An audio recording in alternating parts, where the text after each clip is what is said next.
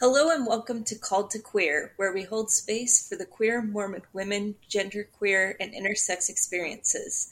I'm Kate, and my pronouns are she, they. And I'm Colette, and my pronouns are she, her. Today, we're talking with Tiana Matson, and we're so excited for this conversation. But before we jump into that, we want to start off by seeing what brought us queer joy this week. So, Colette, what brought you queer joy this week? I'm not sure exactly when we're airing this episode, but I just launched a retreat yesterday, which I'm real excited for, for queer Mormon women. And I'm just Yay. excited for another way to build community.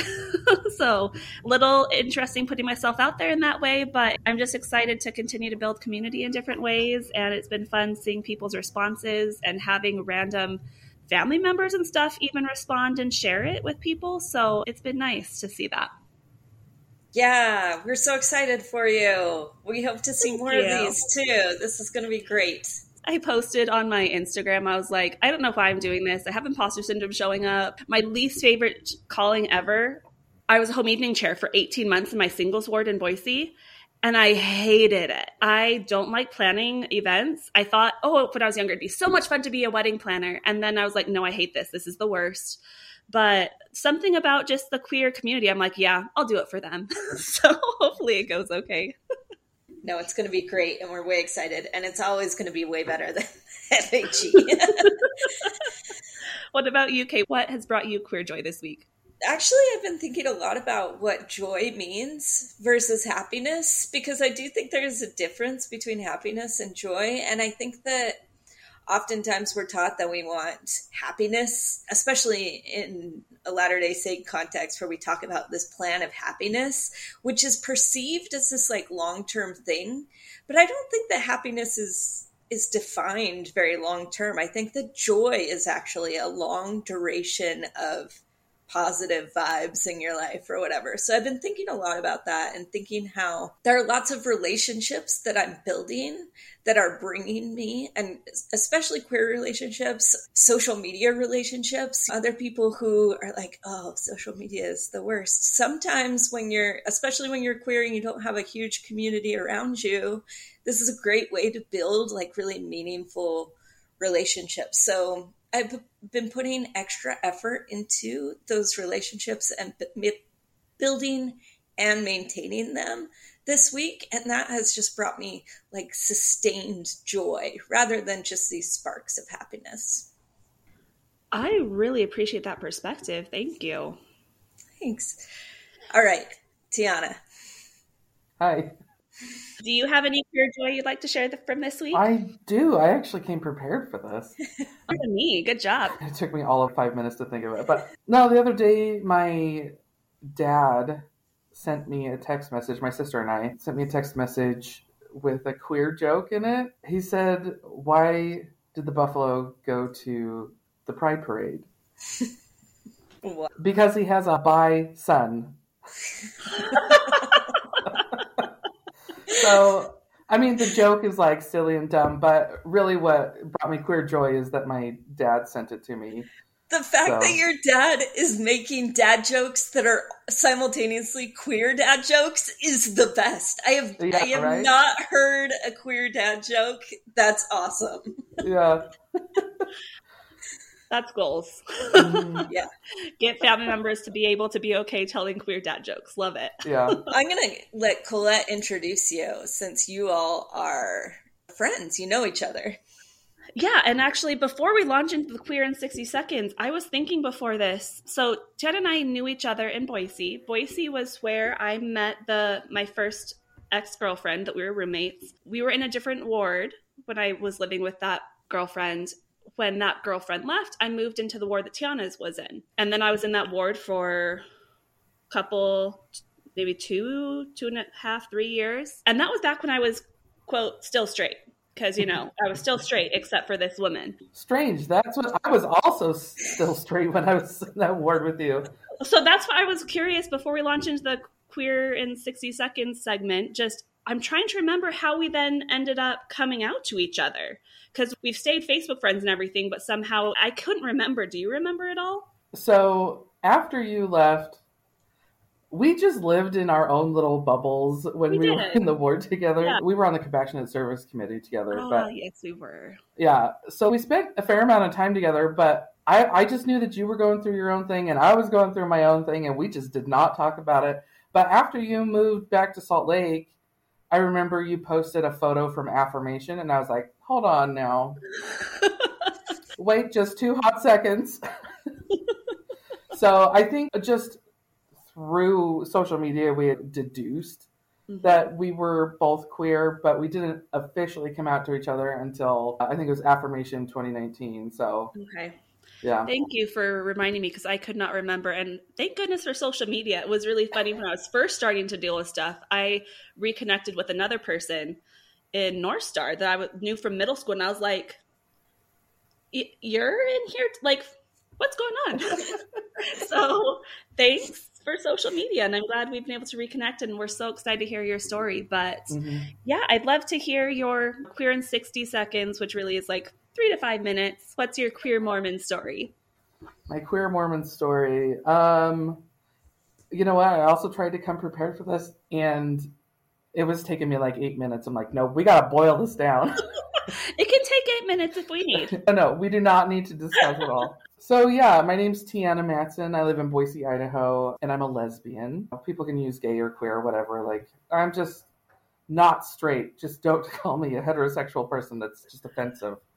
Um, so uh, I grew up in Vegas, Las Vegas, Nevada, and in the Vegas area. We lived there till I was about sixteen. And I was in second grade when the first time I noticed my queerness. I was like, I don't understand why all these little girls say they have crushes on boys. Like, how does one deduce they have a crush on a boy? This just does not does not make sense to me. And so that was kind of like the first time that I noticed that I was different. But yeah, we ended up moving to Utah my junior year of high school. That's where I graduated high school. And then I went started my college career down in Cedar City at Southern Utah University. And that's where I had a lot of really formative experience. That's kind of where things clicked. I remember my freshman year of college, I was like, oh, I'm a lesbian. That's what all of these experiences I've had growing up mean. And it freaked me out. I was like, nope, we got to tamp this down. We're going to, this is just a temptation from Satan. We don't need to address this. I just kind of stuffed it in the box and didn't really address it for a long time. And from there, I was at S U U for three and a half years. But from there, I ended up serving a mission. I served in Cleveland, Ohio. And I was there for, I wasn't there for very long. I think I was there about five months. And I had my first manic episode with a couple of, the, of dissociative episodes. And so when I came home from my mission, I was diagnosed with bipolar disorder. And that's when my like queer journey and my mental health journey just kind of started weaving together. And so when I got home from my mission, I ended up transferring to Boise State University because my family had moved up here to Boise by then. I graduated from college in twenty sixteen with a degree in digital media production and cinematography. I uh, did the freelance thing for a little bit, and now I am working for a real estate company doing a lot of their marketing content and filming fancy houses to put on the market. So that's where I am in life. I came out publicly as gay in, oh, it was right at the beginning of the pandemic. So like all chances of dating for the first time went right out the window. So uh, yeah, that's kind of me. I hope that's been close to at least three and a half to five minutes. No, that's really great. Thank you so much for sharing all of that. There's stuff in there that I didn't know because obviously we're so good about talking about stuff when we're both closeted. So I'd love to hear a little bit more about your mission and how you decided to go on a mission as you were dealing with potentially some mental health stuff and kind of the queer stuff and just how that all played out. Yeah, that is a story to tell. So when I first started college, I was a music education major, and I had finished most of my music classes and started into my education classes. And side note, that was the point where I was like, I do not want to do this. Education is not for me. Anyways, I was in a, a a SPED class, a special education class for teachers, learning about different special needs and things that you might see in a classroom. And we got to, it was just like maybe two paragraphs on bipolar disorder. And I was sitting there next to my classmate and I was like, oh my gosh, this is my life. This, these two paragraphs explain my entire life. And I was like mind blown.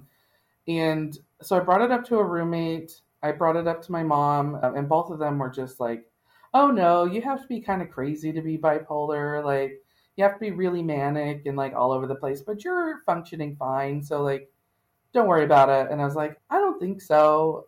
And so I, then I brought it up with my doctor, which in all fairness, I hadn't really seen him much. Like he was my doctor up here in Boise and I was going to school in Cedar. Anyways, I brought it up with him and he was like, we'll monitor it, but I've really only seen depressive episodes from you. So we'll just treat it as depression, which, I mean, Colette, you probably know this, but most people don't realize that if you have bipolar disorder, your episodes are both super high and super low, and they can fluctuate really easily. But with depression, it's just the depressive episodes. And so the way you treat that is generally with a medication that's an S S R I, a, a selective serotonin reuptake inhibitor, which means it's helping your brain hold on to serotonin. But if you're bipolar, if you get too much serotonin in there, then you can go manic and have those kind of crazy episodes. I went out on my mission with an S S R I, and I was, I mean, I, I was functioning okay. It was stressful and it kept me busy. And I had a fantastic companion who I'm still good friends with today, actually. And it was just, it was really difficult. I started having, I don't know that I was having panic attacks. They might have been just like mild ones. And I just was not managing my stress very well. And I started having issues with the elders because I'm, I don't like authority. And, you know, as a sister missionary, when you're like coming up on your twenty-second birthday and these kids are like eighteen, nineteen years old and they think they're in charge of you, it's, it does not go well. So I was having issues with the elders, and it got to a point where I'd had an argument with the zone leaders about something. And so the A Ps and the mission president brought me in to a meeting with the mission president, and and like I don't they didn't necessarily say anything that was really super harmful, but just the whole situation was really upsetting for me and caused some trauma that I I've worked through now, but it did cause some enough trauma that I had to work through it in therapy. And so that happened, and then a week later I got transferred to the most difficult area in the mission with a companion that was not American, and English was not her first language. And she just didn't get it. She was like, this obnoxious American girl just needs to get her poop together. It just kind of spiraled from there. And I, I, I just couldn't handle the stress anymore. And so I started having dissociative episodes. Like I remember sitting there in an appointment with, I don't remember if they were members or investigators. I just remember being in the appointment and I just completely zoned out. And my companion, I heard her talking, and I remember seeing the dog sitting on the floor, but everything else was gone. I don't remember who was in the room. I don't remember how we got back to the apartment. I just went to bed and just slept for three days. And and it just was not getting better. And so I called my mission president. I was like, I got to go home. This is not something that we're going to be able to put a Band-Aid on here. That was really rough. He he didn't really believe me. He's, oh, it'll be fine. Just take it easy today. And I'm like, no, you don't understand. Like, I cannot function. And I was like, I need to go home. And he tried to have me talk with the mission therapist, and he tried to have me do this.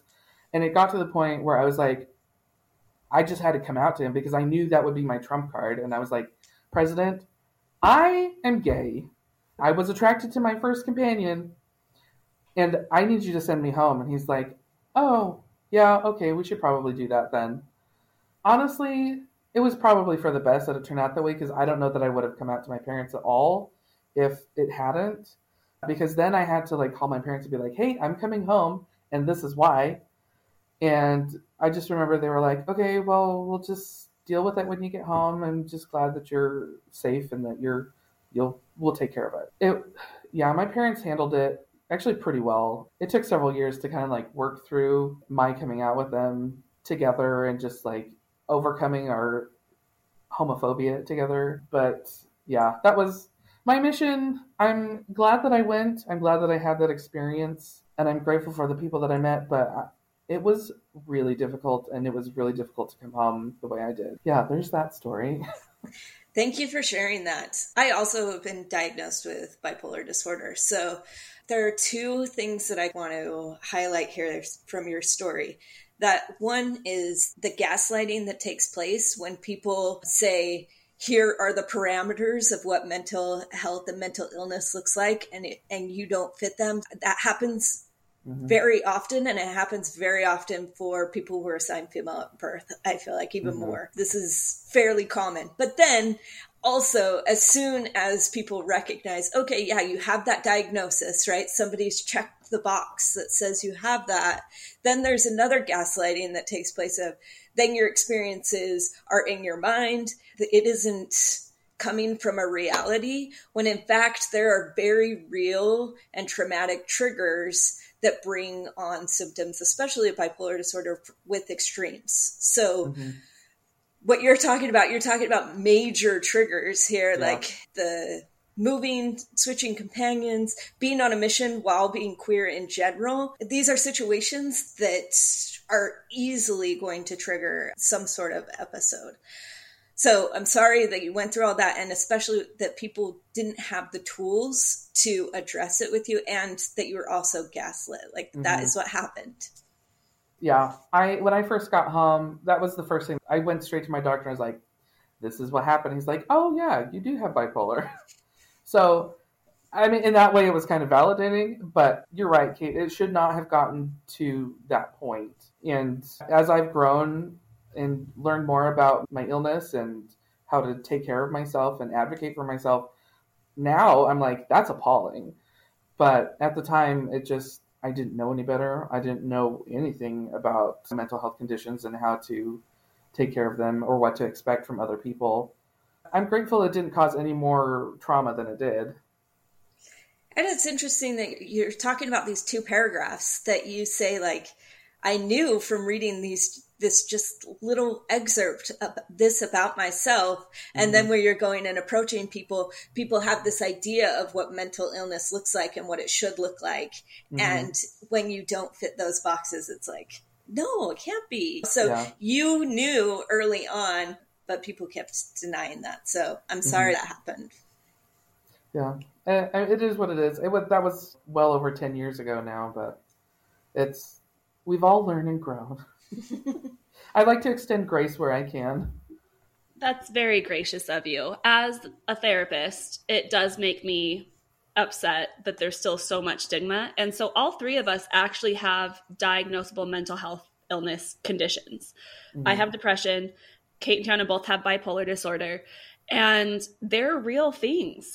And I, I think it's so hard because, yes, it's getting better and stigma is less. And I think depression's more understood, bipolar, not as much. But it is still a real thing. So I hope people can recognize that and get the help they need. Mm-hmm. And I definitely have feelings about this. I also want to note, like, yes, we all have mental health conditions. It's not because we're queer. That's another part yes. of our identity. People who are queer do have a higher rate of mental illness, but it's not because we're queer. I just mm-hmm. want to make that very clear for anyone listening. And if you are listening and are dealing with mental health issues, I hope that you're able to get the help and support you need. And if you're going to a doctor or therapist that's not believing you, not giving you the help, find someone that will, because you deserve that to be able to get to where you need to be in a healthy place.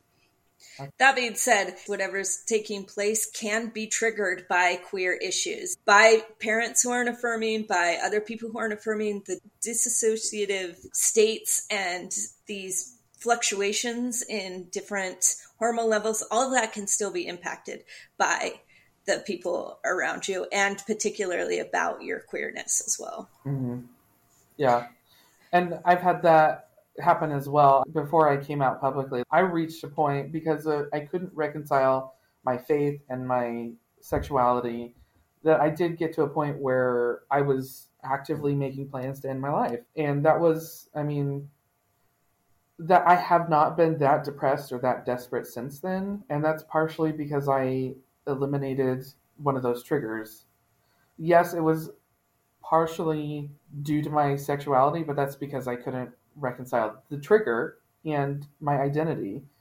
And so, yeah, that's definitely something that really needs to be stressed is that queerness does not cause mental illnesses. Triggers associated with your queerness can, though. And it's also interesting, I was thinking just over the last couple of days, is that I often feel like I have two individual life stories. And it, in my head, it kind of looks like a D N A strand where it's a double helix, that they, they're together and at some points they connect, but they're also two individual issues where I, over the last ten years, I've been working through my sexual identity and my sexual orientation and my queerness and everything. And in parallel has been me working through my bipolar and working on depressive episodes and learning what my manic episodes look like and managing medication and and self-care and things like that. And there are at certain points where they connect and they they are the same issue. But for most of it, they're like two different things that are just weaving their way through my life. And so it's it's really interesting to kind of see that dichotomy. And as I've actually become more open and, and honest with my sexual orientation and just my living authentically, I've discovered that the two have have really come to mesh together because I don't feel like I'm having to hide these two separate things. Like, I'm more open about my bipolar, I'm more open about advocacy work, I'm more open about my queerness. And I finally have come to a point where all of these different pieces of me have come together to make one whole Tiana. Very cool. I'm not sure if you're comfortable with this, but I would be curious in talking about bipolar disorder, would you mind talking a little bit about what manic looks like to you? Because I think that's very much not understood by a lot of people. And there is the idea that people understand depression and what that may be like, but manic is a little different and maybe not as well understood. Is that something mm-hmm. you're comfortable talking about? Um, yes. Right before my mission, when I first really discovered that I had bipolar disorder, I knew that I was probably bipolar two. I hadn't really had a full-blown manic episode. I hadn't reached a point of psychosis or, and I hadn't had a, a dissociative episode. And I hadn't really had too many of the classic like big manic episode symptoms. And, and so that's how I knew that I was probably bipolar two. I do have, when I am manic, I get really irritable. I feel like I'm moving a zillion miles an hour and I'm just like hyper-focused on things. And if anybody talks to me, I'm just like, ah, you know, you're just like disrupting this maze of hamster wheels going on inside my head. And, and that's where most of the irritability comes from. And so I found that going on walks, just like, and I, and I had a really mild manic episode when I was at work about six months ago. And my, there was something going on with my computer and I was really frustrated. And I turned to my coworker. I'm like, Andrew, I am going for a walk. Don't come looking for me. And so I just walked around the office park there for a while. And, and so that really, knowing those triggers, knowing what my symptoms look like has been very helpful. So irritability, moving super fast in, inside my head. Those are probably the two biggest ones, but also one that I guess I do have some euphoria. Sometimes that looks like I just feel like I'm on top of the world and I'm like supercharged. Nobody can get in my way and I'm going to go boom, boom, boom. And like, get stuff done. And that, I mean, that's probably my favorite symptom, but that's also one where I'm like, okay, maybe we need to tamp this down a little bit. It's very common for people to go and spend a lot of money, to take a lot of risks. And I used to do that as well. I didn't have a lot of money to spend, so it disappeared very quickly. But I've learned how to manage that as well, thankfully. And then one that I did not know was a symptom until I, I had a really full-blown manic episode at the beginning of twenty nineteen. And that was caused actually from a medication change. I'd been feeling like more depressed than normal. And so we adjusted my S S R I and sent me right through the roof. And so this symptom is a little bit embarrassing to talk about, but that's when I learned that hypersexuality is a symptom of mania and bipolar, but I was super horny. All, like all the time. And, you know, it, and I was still super active in the church. Like I still believed in like the law of chastity and this and that and the other, but I threw caution to the wind I didn't have any like intimate intercourse or anything with another person. It was all by myself, but it was still, that was the first time that I was like, this is weird. I do not how to know how to manage this. I have no idea what to do with this. And so that's when I started seeing my current therapist, and I was like, I don't know what's going on. Please help me. I don't have coping skills for this. I know how to manage a depressive episode. I know what those triggers look like, and I know how to take care of that and take care of myself, but this is all new territory. I've been seeing that therapist for almost three straight years now, and it has been the biggest life changer. Like, just being able to have a consistent therapist. And we worked through that manic episode, and then we kept working on more stuff, and we kept working on more stuff.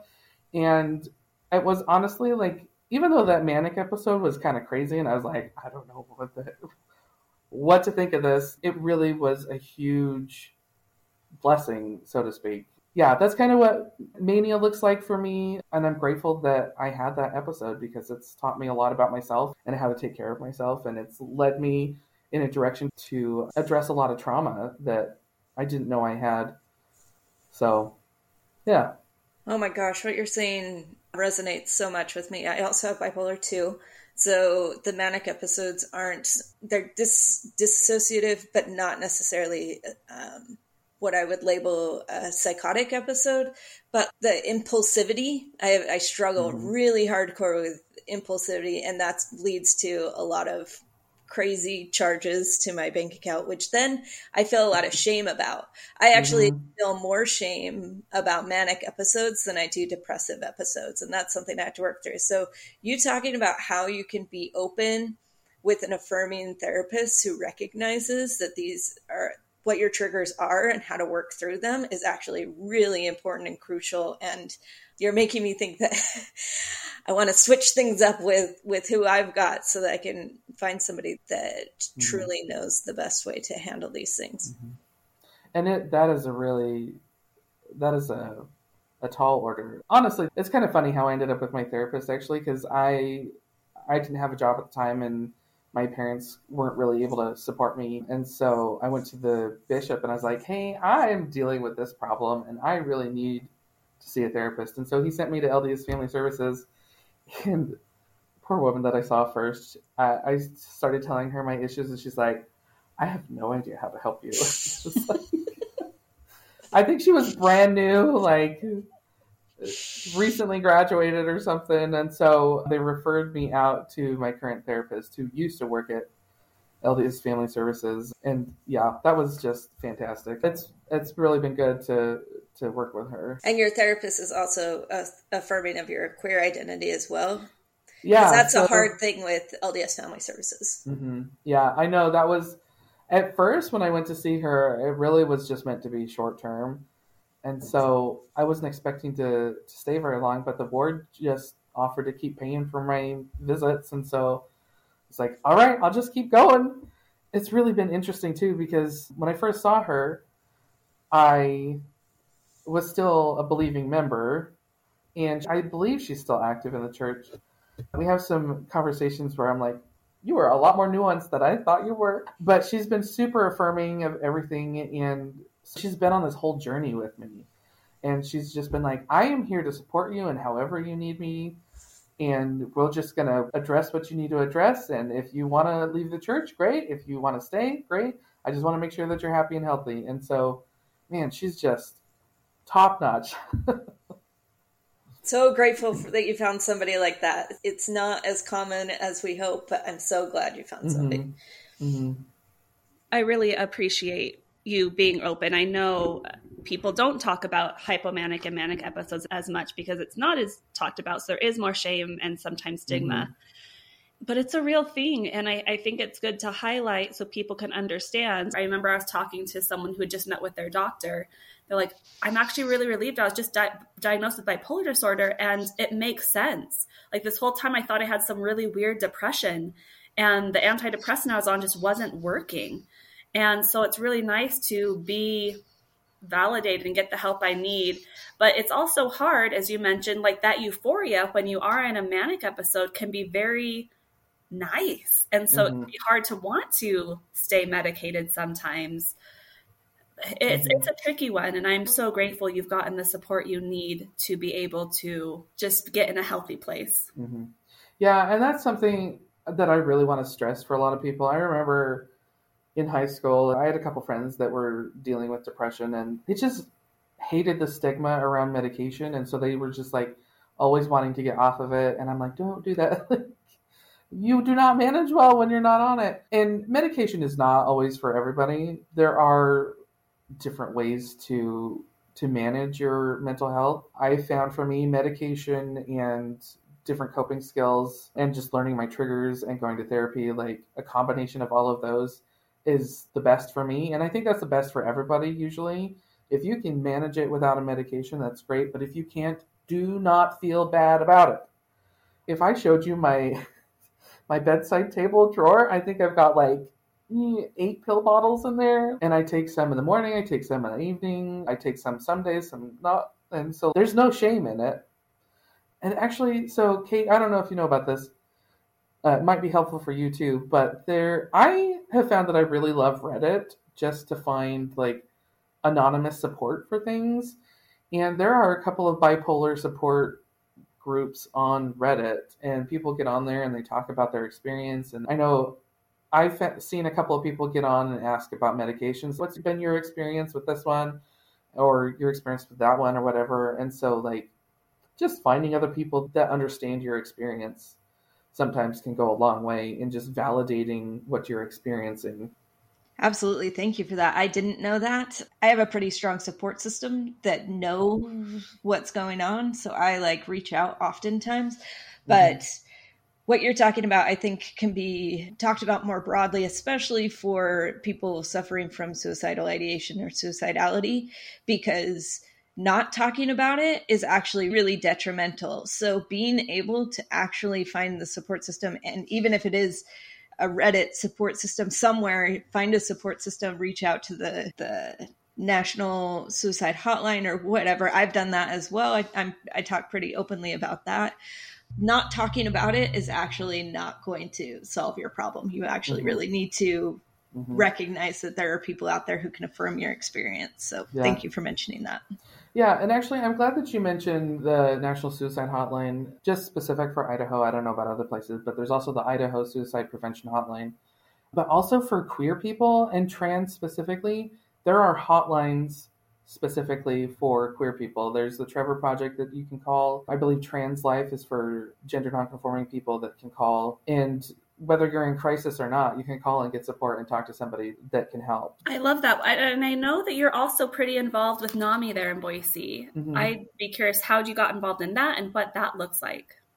Yeah. So NAMI is, it's N A M I for your listeners. It's the National Alliance on Mental Illness. It started in the seventies, and they do a lot of advocacy work and education work to just bring awareness to mental illnesses and mental health conditions. And one of their biggest services that they offer are mental health emotional support groups for anybody. You don't even have to have a diagnosis, just if you're dealing with a mental health condition. And so in Idaho specifically, all of our meetings are on Zoom other than our Rainbow Circle, which I can talk about in a minute. Yeah, all of our meetings are over Zoom, and we have a meeting every single day of the week, sometimes a couple times during the day. And so that's been a huge help. And I first started attending support group meetings about two and a half years ago at the suggestion of my therapist, actually. She was like, do you want to like see if there's other people around that understand your experience? And I was like, I don't know. Where am I going to find these people? And so I started Googling, and I found NAMI. I also found D B S A, which is the Depression Bipolar Support Alliance. And the two organizations operate quite differently, but they both offer support groups. And that's how I got involved. And so I was just attending regular support groups meetings. This last summer, I did have a really severe depressive episode with a couple of really bad panic attacks mixed in there. And and so I I saw a post that, that NAMI was doing a peer-to-peer class, which is an eight-week class that is just to educate people on, on mental illnesses and stuff. And so I was like, I need to sign up for something. I need to get my mind in a good place and see other people on a regular basis. And so I signed up for that class, and it was facilitated by the local affiliate president. And so I started talking to her about this group that I run called Rainbow Circle. And she was like, oh my gosh, we've been wanting to start a queer specific emotional support group, but we haven't had anybody to do it. And we didn't want to start it without an actual queer person involved. And she was like, will you come and let us help you? We can like facilitate, we can offer you training, we can offer you resources, like whatever you want, whatever you need, just let me know. And I was like, sweet baby Jesus, thank you so much. Because I had, I've been kind of running Rainbow Circle by myself for almost a year. And I was like, this, I know this is a resource that is needed, but I cannot do it by myself. And so that's really how I got deeply involved with NAMI. And so now I sit on the board of our local affiliate as the diversity chair, I think is what my official title is. But I, my main focus is Rainbow Circle, our L G B T Q emotional support group. So that's how I got involved with NAMI. Way cool. And yeah, I want to definitely hear more about Rainbow Circle, because I know you and I have talked about it, and it seems mm-hmm. like an awesome resource. I, I want to hear how that come to be. What does that look like? How can people get involved? All mm-hmm. the things. Yeah. I love Rainbow Circle. It's my baby, and I am just so excited for how it's grown and how it's moving forward and everything. And I'm very excited for it. So I did not start Rainbow Circle. I So that that affirmation conference, actually, that we came out to each other, I also met, and I think you might may know them, Debbie and Amy. Yeah, where do I start this story? So I think I'll start with the conference. So we connected at the conference, and you were like, hey, come to this workshop. It's just for queer women. We sat next to each other, and I don't remember what the prompt was. I think we were supposed to like say our name and something interesting about us and like our favorite breakfast cereal or something. I don't remember what it was. And it got around to me, and I completely forgot the prompt. And I was like, I'm Tiana. I'm from Boise, Idaho. And my toothbrush color is red, I think. I don't know. It's completely wrong. And so the person next, sitting next to me was Amy and Debbie. And then I believe Sunny was sitting on the other side of them. And they were all like, oh, we live in Nampa. And Sunny was like, I live in Meridian. And I was like, oh my gosh, there's more queer people here. And that's how we connected. It's got to be divine intervention that my brain just went out the window, because I don't know that we would have ever deduced that we were from the Boise area if I hadn't. And that's how we connected. And over the summer, crazy family events going on. My parents moved to Pocatello and, and everything. So I wasn't able to connect with anybody here again until September. And they were like, hey, we are starting this group called Rainbow Circle, and it's for, it's like a pseudo, like, church support group kind of thing, mostly for L D S, L G B T people, just to connect with each other. And I was like, okay, cool, that sounds great. And I went, and I was, like, very quiet. Like, I was hardly out at all, and I didn't know what to say. So I just showed up a couple of times. And as I became more comfortable, like I really started connecting with them more. We become really close friends. But over time, we realized how much this group was needed in the Valley, just as a, a regular support group for um, L G B T people, not just members of the church. And it was another year and a half of trying to do it over Zoom, because the pandemic is the pandemic. That's all I have to say. And it just was floundering. And Debbie and Amy weren't able to manage it anymore. Amy's been in grad school, and they've just been so swamped with life. And so I was like, this is a resource that I know I need. And so if I need it, there's got to be other people here that need it. And so I just carried it forward. I have another friend here that has been helping as well, but it just wasn't really thriving. We weren't able to like get the word out or get very many people involved until I got involved with NAMI, and I told them about this group, and I was like, I can't really carry it anymore. I still have people contacting me asking about resources, and I was like, I this is too much for me. It's too much to carry. And so with NAMI being involved, they've offered us facilitator training. They showed us their model and how they run meetings, which is like fantastic, and it's very intuitive. And they've offered to help with doing social activities and all sorts of stuff. And as we've grown with NAMI, we've been able to find several more facilitators, get a larger, more diverse people involved. And we've had, I think since September, we've had over a hundred different new people showing up. It's not that many to each meeting. Many of them have only come once or twice, but over four months to have a hundred unique individuals come through the door for this, for this meeting has just been amazing. So incredible. That's amazing. And such a great resource. I know I've referred people to that who live up in Boise. And I'm like, if I had realized I was queer when I was up there, like that would mm-hmm. have been such a great resource. mm-hmm. Yeah. And that's what I hear from a lot of people too. They're like, this is fantastic. Like, this is something that I've always needed. I had our last meeting before Christmas. We had a participant come that was in crisis. And that was the first time that I had been in a position where I've had to help somebody else get through some severe suicidal ideation. And I was just like, I'm grateful I was there, but also I have not received training for that. And I'm like, whew. So that's one reason I'm really grateful for NAMI, because uh, I, I work really closely with the state representative. And she's like, yes, absolutely. We'll get whoever in your group wants to get a suicide prevention training. We'll get that for you. We'll get you signed up and everything. And so just being with NAMI has been fantastic and just huge to just support the community in, in a new way that's been really needed. Yeah, thank you. And and thank you for bringing attention to Rainbow Circle and NAMI. I think those are great resources. Mm-hmm. And NAMI is everywhere.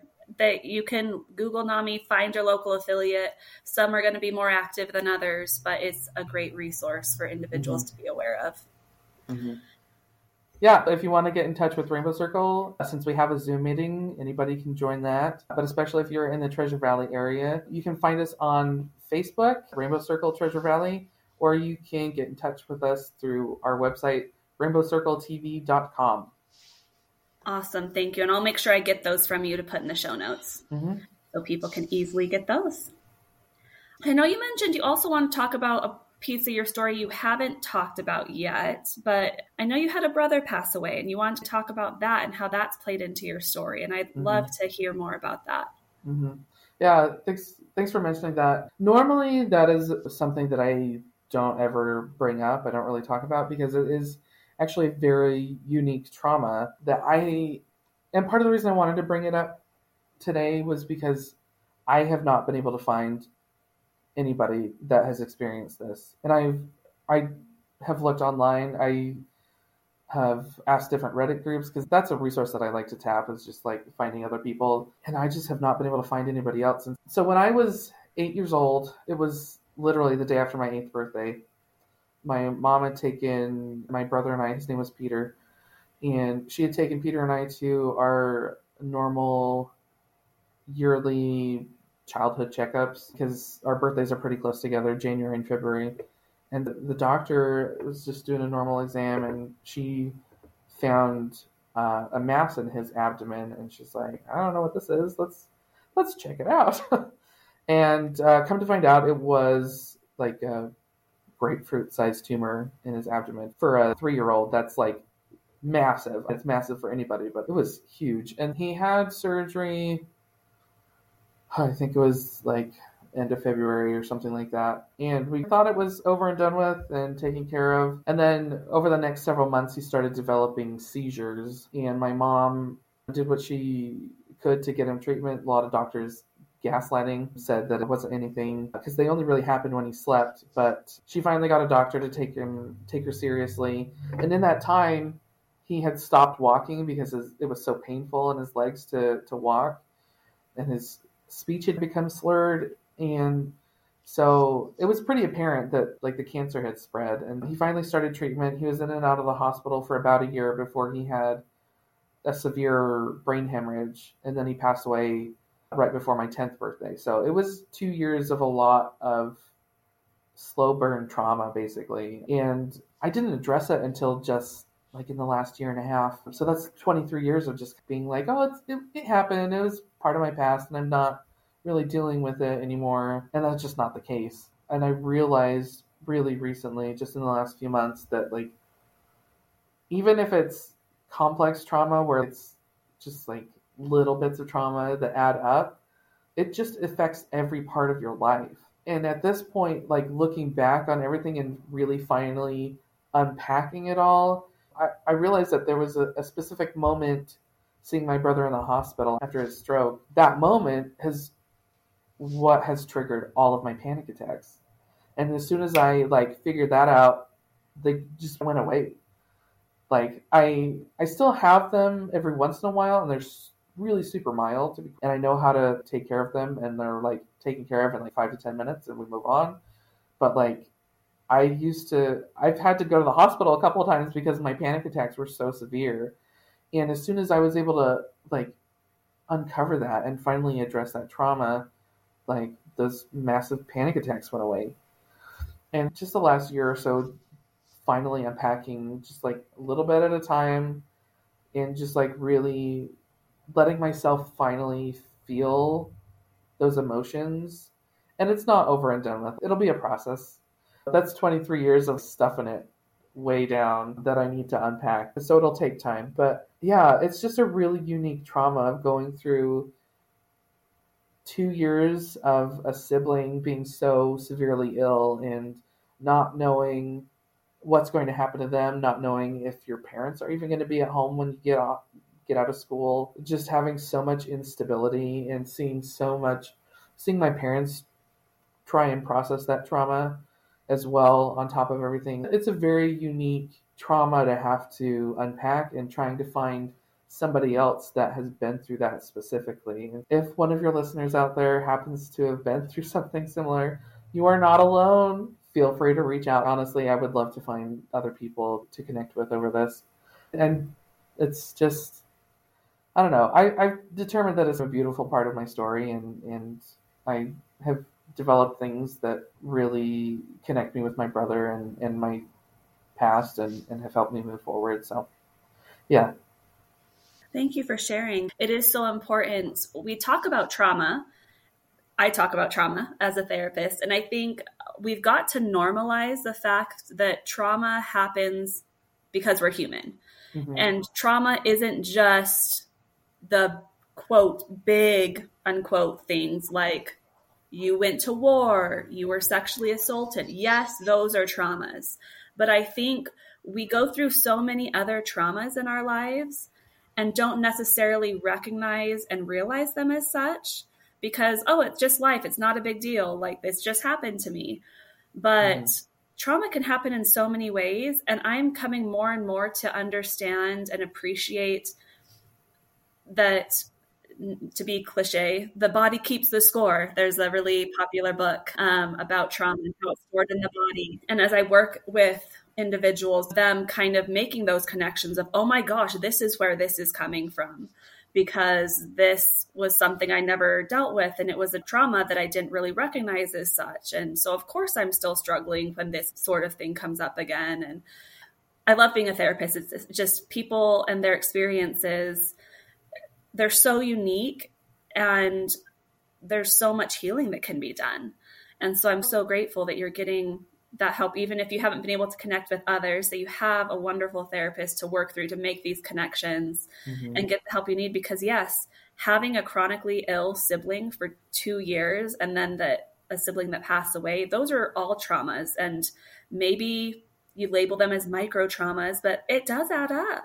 Mm-hmm. Like, how is that when you don't have the stability to know if your parents are going to be home or if you're going to be alone because they're in the hospital with your sibling? Like, that mm-hmm. can be a trauma. Mm-hmm. So I, I really appreciate you highlighting that. I think it's really important to pull out something that you said, and that is that you notice, once you noticed it, then the panic attacks didn't go away, but they subsided significantly. Mm-hmm. And talking about trauma living in your body and talking about neurotransmitters. And once you recognize that a pathway is set because of that, you can then mm-hmm. work to overcome that neural pathway and create a different neural pathway. And it sounds like you've done that successfully, that you've mm-hmm. managed to be able to see where that ne- neural pathway, where your body was literally responding to a trigger, that your mind has now been able to completely recreate a new neural pathway. That is mm-hmm.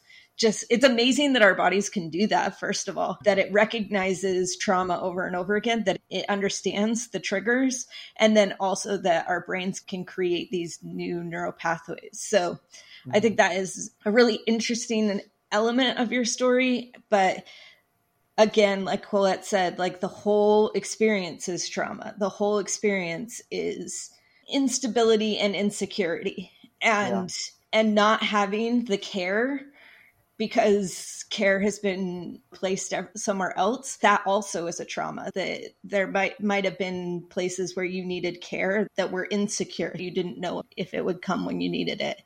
So that's also a really hard element. Mm-hmm. Yeah.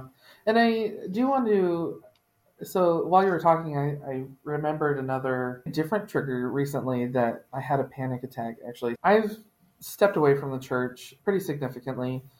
And I actually was in a NAMI training, and just one part in the training, they were discussing fidelity to the model of just how they run the meetings. And what they meant by that was that this is a proven method, and we want to make sure that you're committed to this method for your safety and for the benefit of everybody in your group. But as soon as they said the word fidelity, it was just like, ooh, all these red flags coming in. I spent thirty-three years in this church where it's all about fidelity and everything like that. And, and as part of their commitment to following this model, they just read a couple of slides, but they were all together. And I was like, this is, again, too much for me.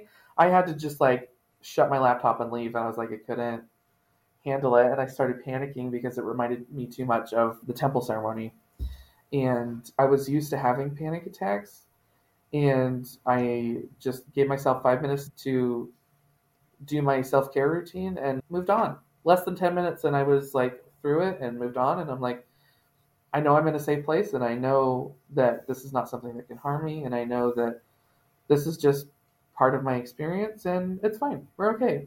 We got through it. So it's possible. Like, I know for some people, like, that could be a huge trigger and like completely ruin the rest of their day, but just hope for other people to, to realize that they can get, get through those. I love that. And I love one thing that keeps coming to mind for me and that I tell clients a lot is that the brain wants to heal. Just like the body wants to heal after you have a cut or, you know, mm-hmm. a broken bone or something, the brain wants to heal as well. And it's designed to heal. Our bodies are incredible that way. But sometimes we do need that extra help through the form of support, through therapy, through understanding, whatever, that we need to get to continue to heal. And I'm just so grateful that you've been able to figure out what works for you to be able to move through that and get those healing juices flowing. Yeah. I'm grateful too. I think we've covered everything we planned on talking about. I know it's been a little all over the place, but I just am so grateful for you sharing your experiences with queerness, with trauma, with mental illness. I think this will really resonate with a lot of listeners. Is there anything else you wanted to talk about that we haven't brought up? I don't think so. Yeah, I, I like to, people are multidimensional. And so like mental health and trauma and queerness do not exist in vacuums. And so I think it's important to address the intersectionality with all of those. And so I'm glad I got a chance to share all of that. Sometimes I feel like I have like unique different parts of me that don't get to come out at the same time together. I also want to honor something that you said right at the very beginning, and that is that you had to make a decision about these triggers, all sorts of different triggers that you've had. And it seems we've skipped over that there is religious trauma as well. You've mentioned a couple times these instances of religious trauma, and that mm-hmm. is also an element of that double helix of the multifaceted person that you are, that that is also a real trauma as well. Mm-hmm. And causes okay. triggers in those things. Yeah. So I want to honor that you've brought that up a couple times and that that is also a part of your story. Mm-hmm. Yeah, I appreciate that, Kate. That's one that I don't actually discuss a lot. I have some close queer friends that are former members of the church that I discuss that with. And we all have very similar shared experiences. But yeah, I don't, overall, I don't bring it up very much. Do you want to elaborate on that at all? Because this can be a space to share that. A lot of listeners will resonate with it, but mm-hmm. I also understand that is a very private thing for a lot of people that mm-hmm. you may not want to share, and that is totally valid. Yeah. So to preface this, I do want to say I, this has been about two years ago now that I recorded this, but I was on an episode of Latter-day Stories podcast with Kyle Ashworth, and everything that I said on that podcast, I one hundred percent stand behind, because that's where I was in my journey at the time. So if somebody goes back and listens to that, they're like, things have changed. Yes, things have changed. People grow and they... People change. That's part of change. Being human. Yeah. Exactly. And I just... that's my story then may resonate with somebody differently than my story now. And so that's totally valid. But yeah, so I... the first time that I really realized that religious trauma is valid was actually from one of my visiting teachers. And I was like totally believing at the time. This was probably twenty seventeen, actually. And she'd come over and we were just talking, and she was like, I'm so embarrassed to say this, but I need to talk to somebody about it. And you seem really cool. And she was like, I do not enjoy going to the temple. I really just, I hate it. And I will intentionally let my recommend lapse, and kind of as like a treat for my husband, I will go with him once every couple of years. And I was like, wow, I didn't know that there were other people that felt that way, because I've been telling my mom for years, like, I just don't like going. I'm uncomfortable for a myriad of reasons, and I just don't enjoy it. And it's not a good experience for me. And my mom always said, it's not supposed to be that way. Like, it's supposed to be like, like peaceful and rejuvenating. And I'm like, well, that's not my experience. And I don't know why. And as I've stepped away from the church and allowed myself to listen to other people's stories, I have discovered that I'm really not alone in that, that a lot of women especially really struggle with the temple ceremonies. And I'm still single. I've been single for most of my life. And so like, it didn't really click for me that as part of the temple ceremony, that a woman was essentially not allowed to have a connection with God unless it was through her husband. And so like, when I realized that, I was like, oh my gosh, that is a problem. And so that's kind of where my first crack started. And let me rephrase that. That's where my first crack started as far as like the temple ceremony goes. I still had a myriad of reasons why I didn't enjoy going. Just as a larger person, you get really warm very quickly, and chairs are always super close together. And so if you're physically uncomfortable, like, it's very difficult to mentally be in a frame of mind to participate fully. Anyways, my biggest kind of shelf item has always been like, why do I need to, why do I need to follow God's will? I feel like he's not listening to me. I feel like he's not taking into account what's important to me, what I want to do with my life. Like the, the narrative in the church often when we have trials is that, oh, you're going through this so you can help somebody else. And I'm like, where are the people to help me? And it's like, why do I have to suffer for somebody else? Like, why can't somebody else come along and help me? Why do I have to be this lone person going through this? And so that was really frustrating for me. And so beginning of twenty seventeen, I had just graduated from college. My family was in a not great financial situation, and I was just feeling suffocated and desperate. And I was like, I need to get out of here. I need to move on with my life. I'm feeling very frustrated and stuck. And I had a job interview down in Utah that went really well, and I desperately needed it. And I think I still would have been a good fit for it. I understand why they didn't hire me, but I, it just didn't work out. And I had been, I went to the temple like every day for a week. I was like praying and fasting and paying my fast offerings and like doing, checking off all the boxes. And I'm like, I don't know how to show any more faith than I am right now, when I'm in such a dark place in my life and things are so difficult. I'm literally doing everything possible, temporally, physically, mentally, emotionally, spiritually, like all of it.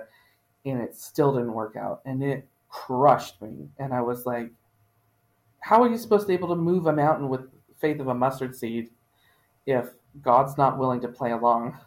Like, this just doesn't make sense to me. And I was just torn to pieces. And and that's like really when my my shelf started cracking. I was like, I can't believe in a higher being that doesn't take their children's desires and needs into account.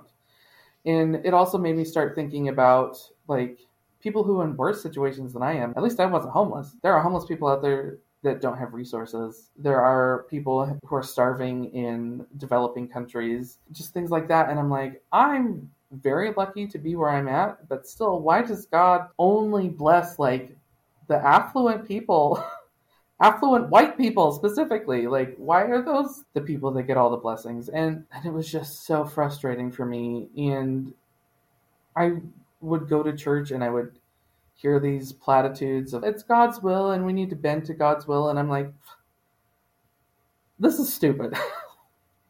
And so I, that really was the biggest thing for me, is just realizing how much I felt gaslit.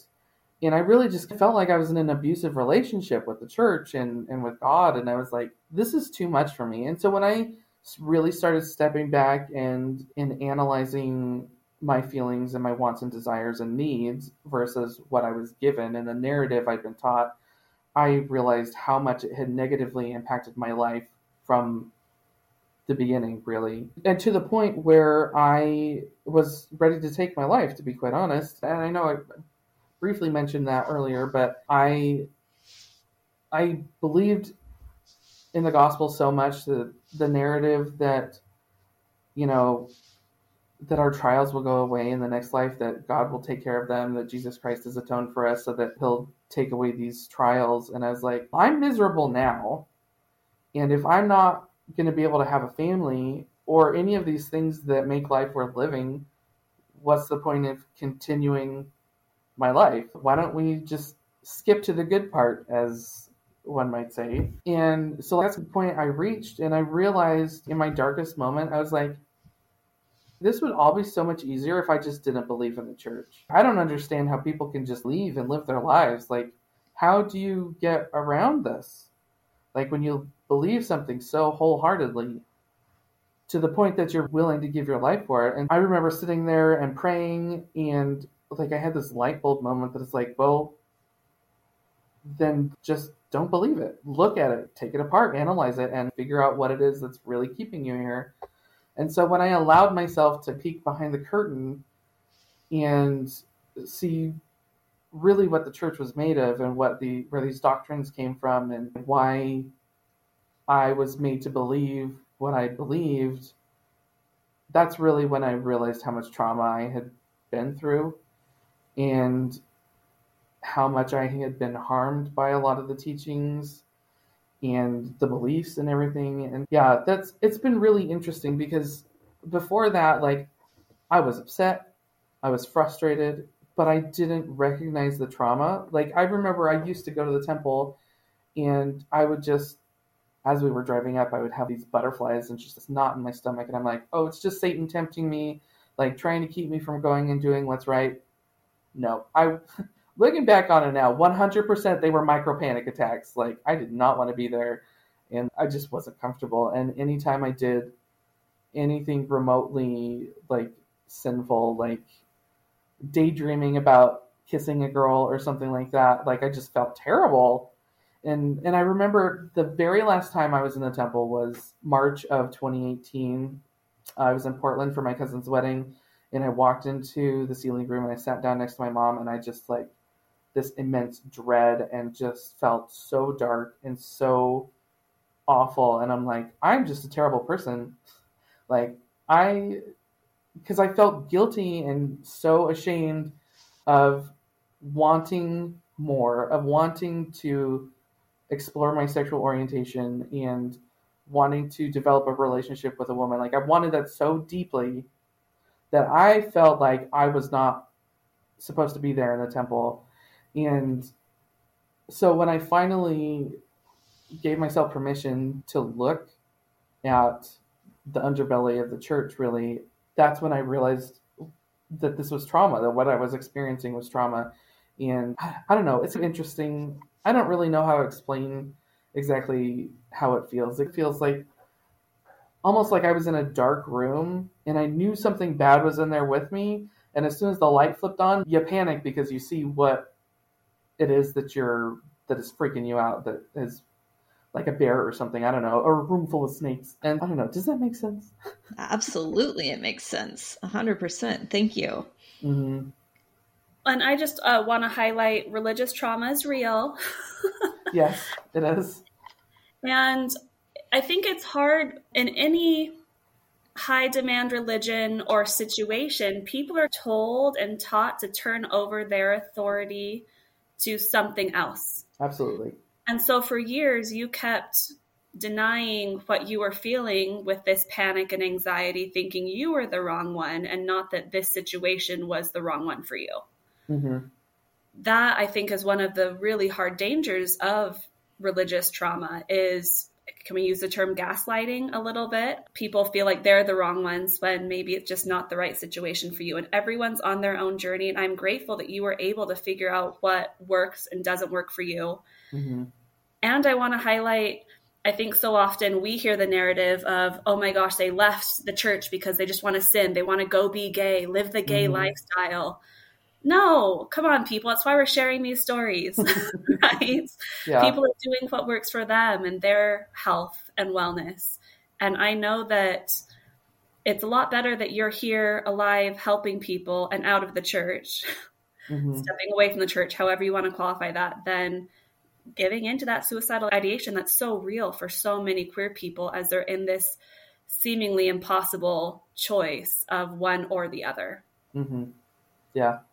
And that's, yeah, that's ultimately the point that I got to, was like, I would rather be open and gay than Mormon and dead. And I like that you brought up a lot of what we're told is to give away our power. And, and I've really, man, I have really leaned, I love the word queen, okay? Because it's... We're here a, for it. Yes. A powerful woman who does not need a man, who does not need anybody to tell her what to do or how to live her life. And she is the master of her domain, whether that's your apartment or your family or like whatever. Like, you are powerful and you can control the world around you. And I've really leaned into that. And in fact, I was actually in a, a post-Orthodoxy Mormon Facebook group. I've developed quite a few friends in there. And some of them are a little more nuanced. Some of them are still believing to an extent. And some of them are just like, I'm just here for the food. But somebody was talking about Brené Brown, and they were like, I have to admit, I've never read one of their books. And I was like, do not feel bad for that. Brené Brown is great for other people, but she is not a prophet. She does not need to tell you wisdom. She does not need to give you power. You are wisdom. You are power. You have strength. And you just are you.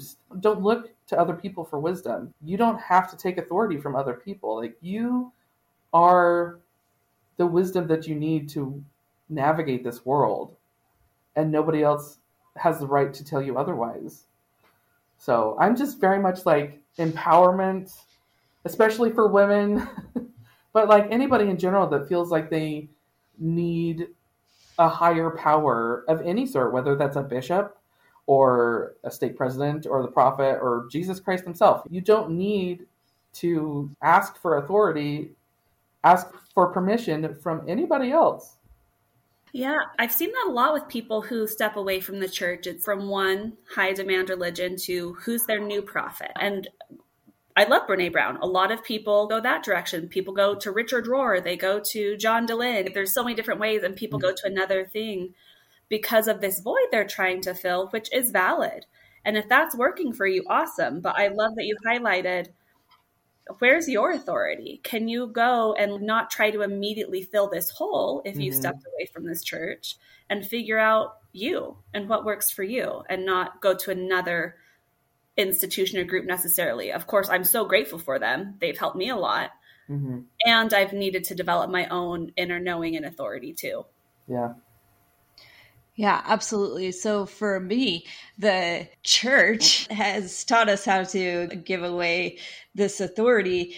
And for me personally, I have adapted to say, you're going to contradict yourself. There's every Mormon is a cafeteria Mormon, because you cannot be one hundred percent consistent with the gospel, because it's so inconsistent, especially over time. But even mm-hmm. in one general conference, you can have two general authorities contradict one another. So for me, it's like, I can use my own authority to pick what voice I'm going to use, and I'm going to be very blatant and expose that and say, I'm picking this over mm-hmm. this.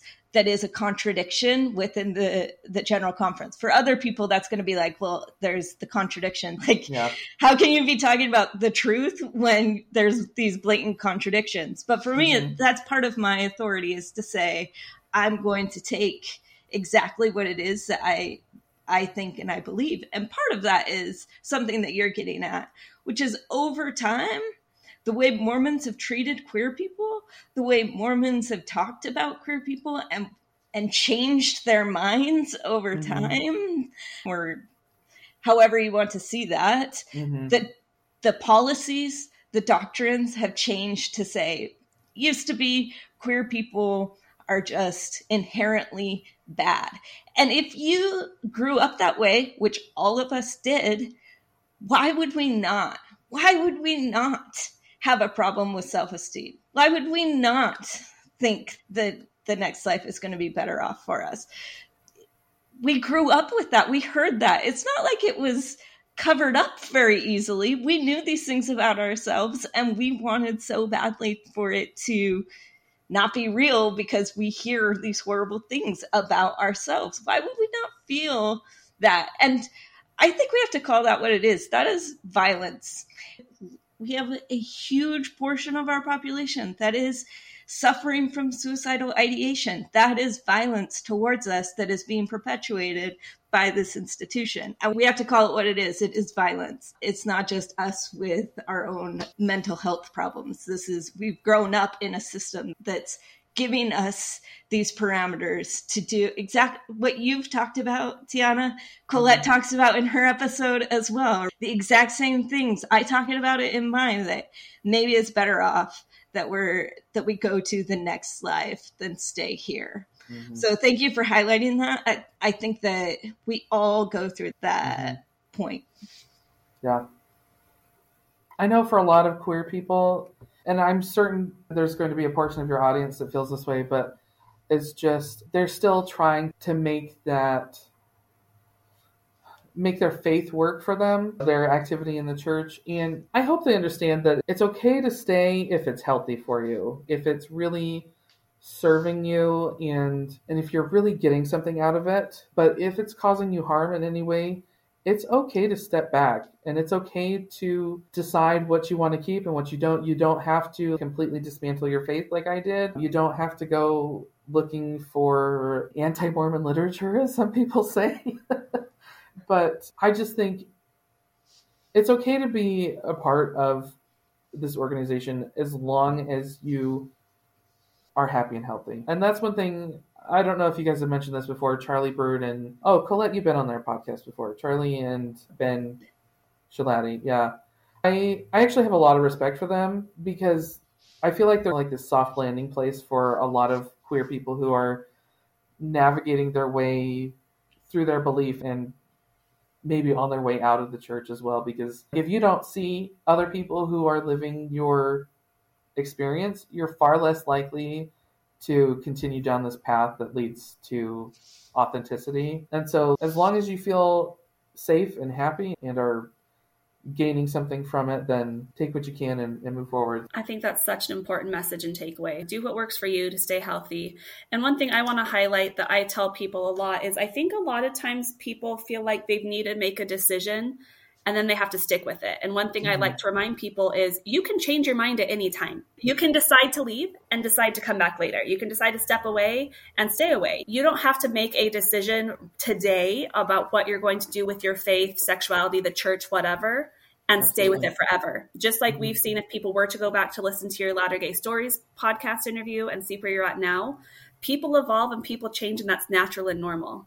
Mm-hmm. And so feel free to make a decision today based on what's working for you, and know that you can change your mind later based on what's working for you then. Mm-hmm. Anyways, I wanted to highlight that. I have that discussion yeah. with clients a lot of, yeah, whatever you decide now, you can change your mind later. Don't feel stuck. yeah. And I've had that conversation with my therapist before too. She's like, you know, you can unchange a decision. And I'm like, what? I know. I don't know why that's so foreign. When I realized that one time, I'm like, wait a minute. I can change my it's, mind.